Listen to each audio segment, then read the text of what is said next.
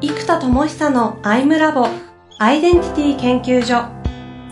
私は何者なのかそれは人類にとっての永遠のテーマ。15年の歳月をかけ開発された統合された究極の私と出会える技術アイミング。不確実性の時代を生きる次世代リーダーのためにアイデンティティの本質について語り尽くします。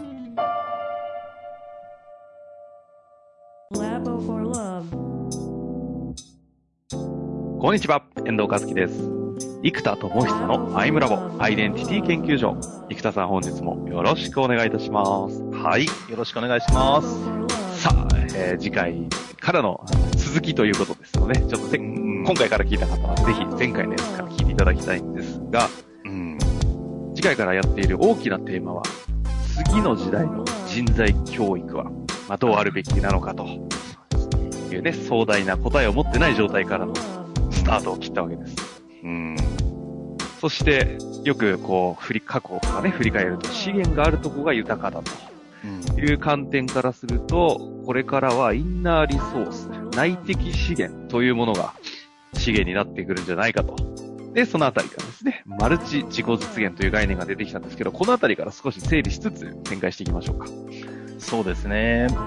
ちょっと追っていくと、まあ、インナーリソースですと。で内的資源は情熱ややる気や魂こもってるとか、意識が研ぎ澄まされているとか、やっぱこれが高い人のもと意志が強いとか、その人がリーダーシップを持って現実が起きてきますよね。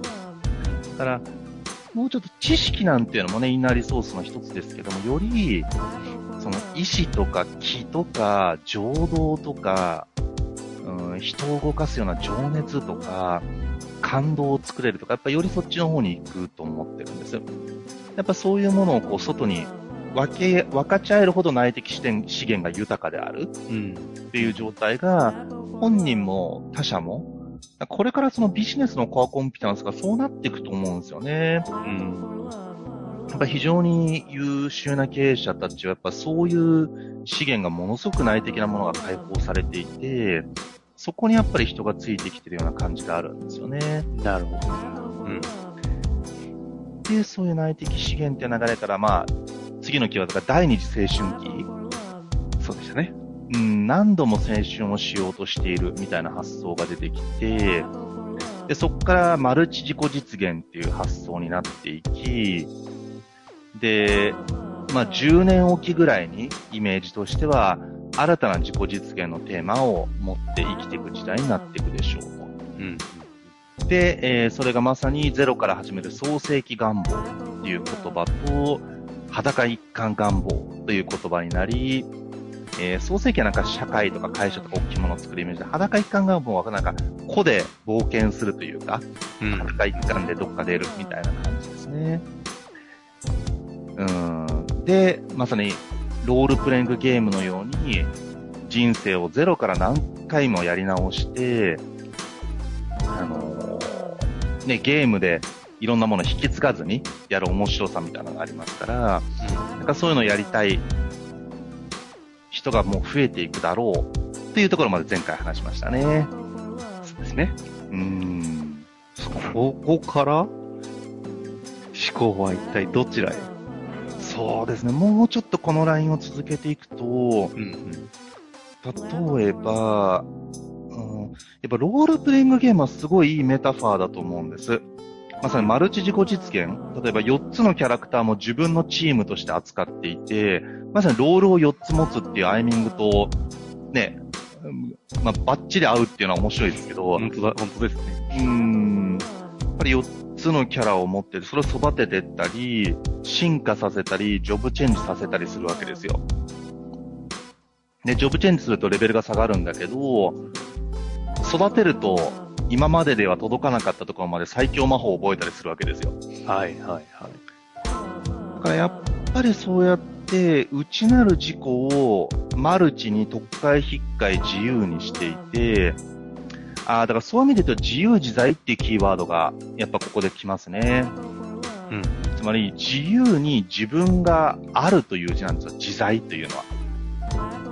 自分という存在自由、存在理由を自分がどうあるかも含めて、それが自由に自分の理由、うん自分こそが理由だし、自分の持ってる理由が自分の理由で自由であり、そして自在である。いつでもありたいように、おのずとあるようにあれる。うん。自分のようにあれるっていう、だからこう、ちょっとこう深読みした自由自在っていう言葉はやっぱあって、うん。どのような自己でありたいかというのを自由自在に選択できたり、その扱い方例えば、まあやっぱロールプレイングゲーム近いですよね。なんか、レベル上げしたい時ってわざと敵を強くして、あの、レベル上げするとか、なんか、ある特定の魔法を育てたい時、その魔法ばっかり使うとか、で、あるレベルに達したら OK ってなるじゃないですか。うん。うん。とか、やっぱあと、統合力だと思うんですよね。なんか、ジョブチェンジするときね、魔法力が100必要で、筋力が50必要で、合わせると魔法剣士になるよとかあるじゃないですか。はいはいはい。でも、魔法力は200なんだけど、筋力が20だと、ジョブがチェンジできなくって、上級職いけないみたいな設定とかあるじゃないですか。うんうんうんだからなんかそういう設定があって、だからバラッバラだとやっぱ難しいですね。うん、やっぱ統合の時代ですね。そのバラバラでは上級職に行けない。つまり進化しない。ほうん。進化によって上級職に行くみたいな。ごめんなさい、ロールプレイングゲームやったことない人、上級職ってイメージわかんないですよ。なんか、う。確かに。ドラクエ3でいう賢者とかなんですけど、あの、もっとわかんないじゃないそう最初から選べるスタンダードのやつと、ゲームを進めていくと、さらに特殊なキャラをに、あの、チェンジできるよっていう、はいそうそう、進化できるやつを上級者。まあ、ポケモンの進化と一緒ですね、おそらく。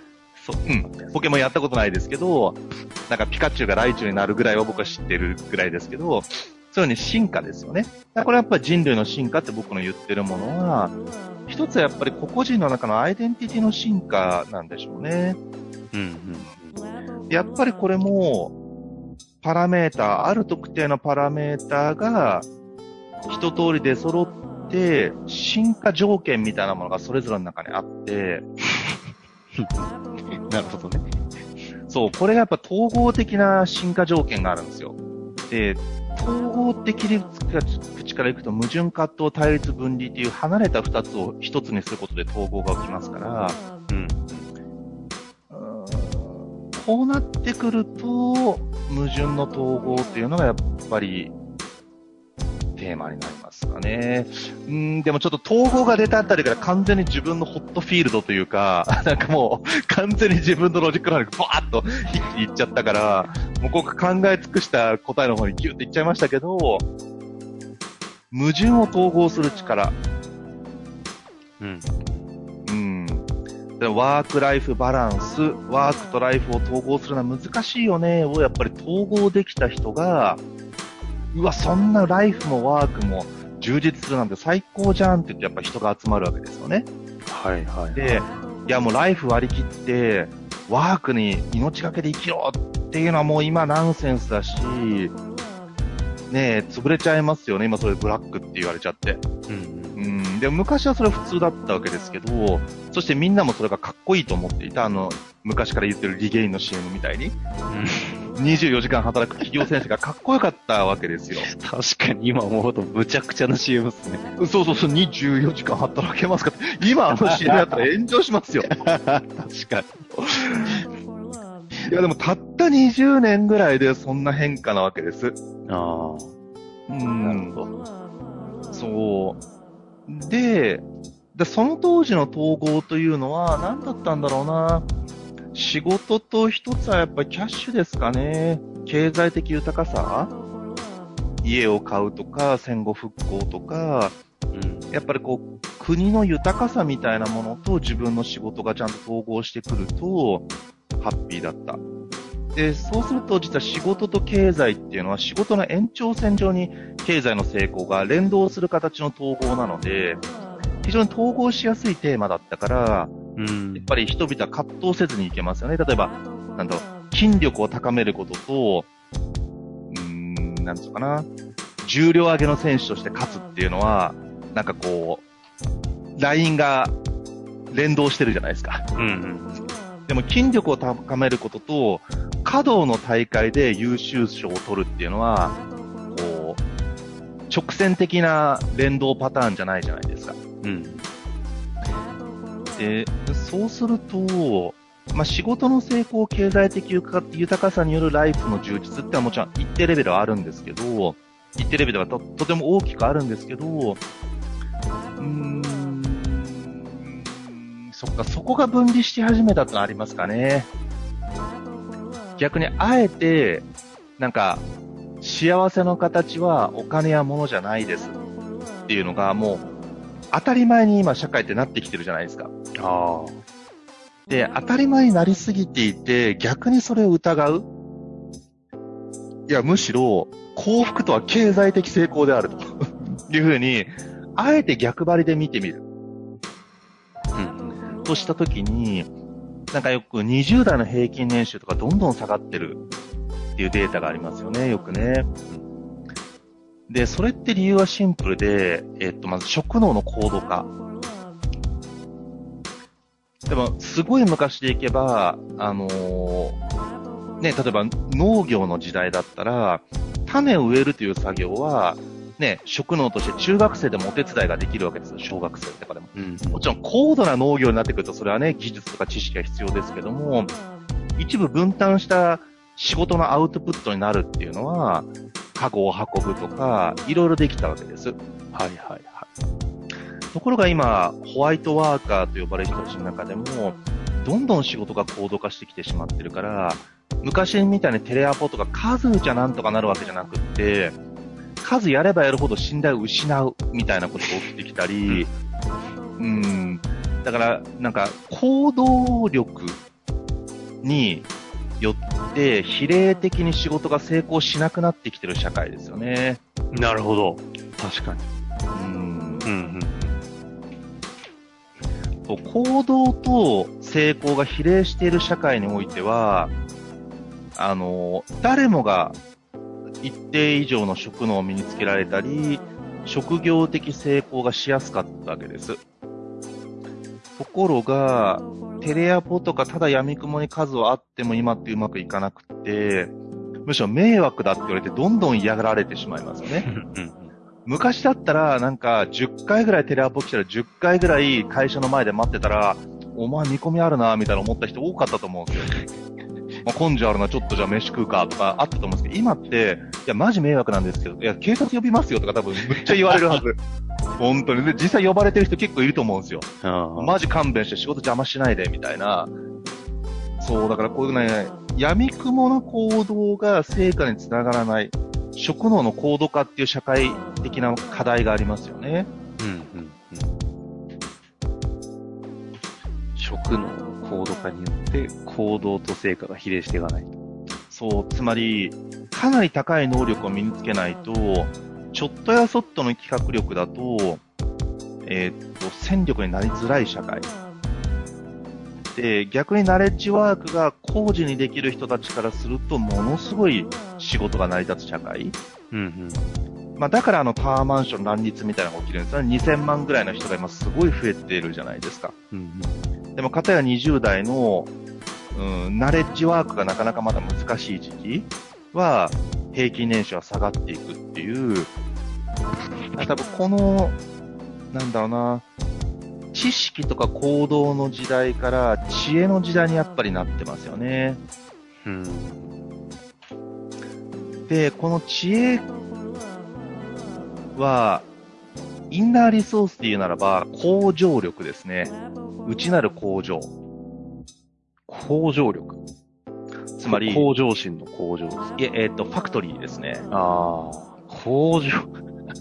つまり知識っていうのは知っているという話だから、学習量に一定レベル比例しますよね。はい。いろんな歴史を知っている人とか、いっぱい勉強してきてるというインプットが多い人が知識が多いと。で、でも今ってインプッとした内容って正直検索すればいいので、クリエイトする方が重要じゃないですか。うんうんそうすると、実は、記憶とかインプットよりもクリエイトする力の方がやっぱはるかに重要。うん。なるほだからアイデアとか、まあだからクリエイティビティですよね。まあだからクリエイティブクラスなんていう表現が出てきてるように、知恵の時代になってきてますで、どうなっていくかというと、日本国内より、うん、ちょっと話が飛びますけど、アジアで起業したりする人とかみんなむっちゃ豊かなライフスタイルだなっていうふうに、最近僕の周りの人たちを見ると思うんですよ。うん。だからまだまだアジア全体で言えば発展しきってないですから、自分たちが貢献できる範囲が多い。ああ、なるほど。そういう。ん、だから自己効力感ですよね。貢献度がでかい。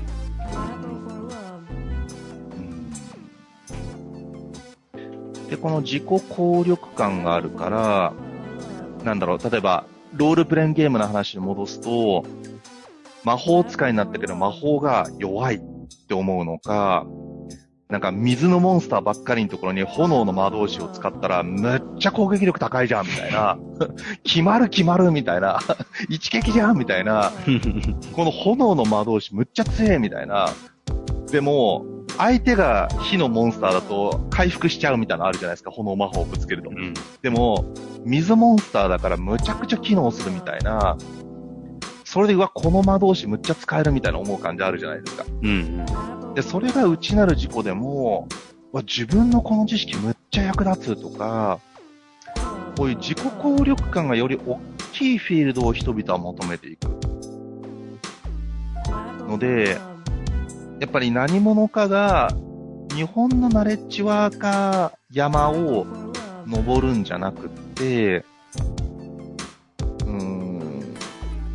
ね、炎の魔導士が水魔法、水のモンスターに激強いっていう、そういう場所を見つけるってことかな。だから、えーっと、ブルーオーシャンって発想はライバルがいないって発想でしたけども、ライバルがいないというよりも、うん。うん自己最大化フィールド。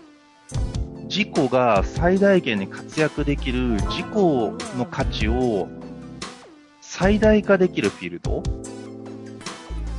だそれがもちろんブルーオーシャンであることが一個なんですけども、ブルーオーシャンだけじゃなくって、なんて言うんだろうな、この、ブルーオーシャンかつ効力が最大化する感じ。なんかこう、そうそう、本当ロールプレイングゲームの魔法適性がバッチリあった攻撃っていう感じ。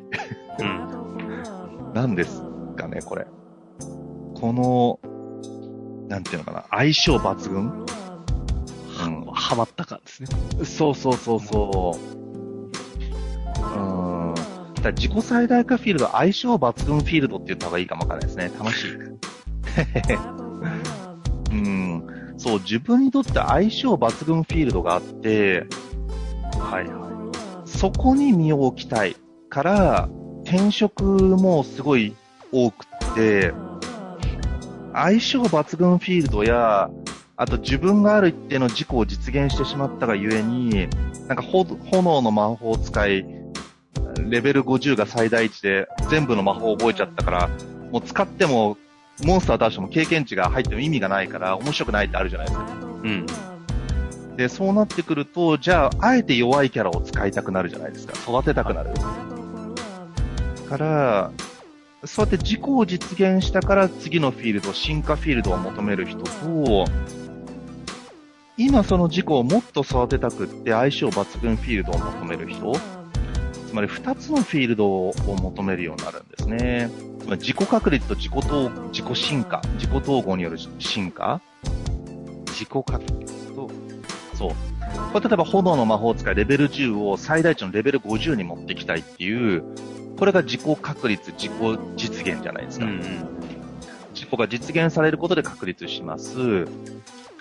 で、進化は、じゃあ炎の魔法使い50と、戦士レベル50を合わせると魔法剣士レベル1になりますみたいな。な そうやっぱ統合による進化。うん。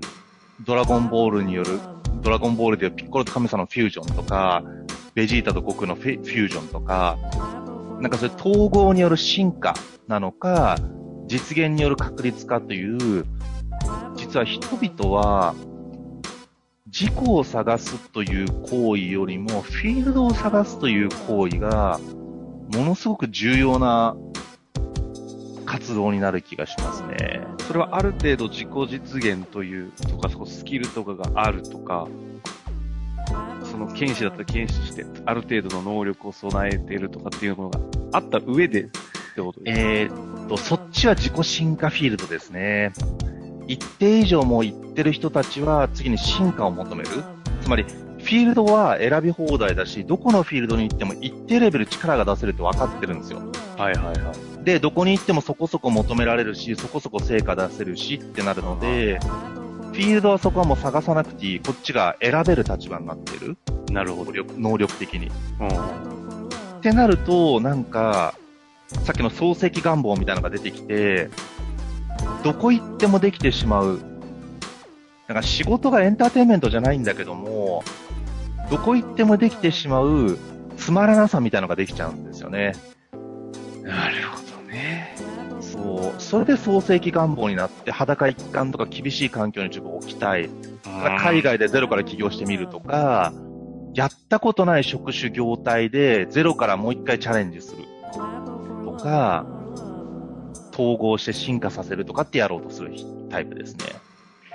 なるほど。ちょっと一旦、かなり、すごいですね。第2回、相当多く、コンテンツというか、いろんなプロセスが出てきましたが。そで、このね、自己最大化フィールド、相性抜群フィールドという、こうフィールドを求めるというところがね、来ましたので、うん。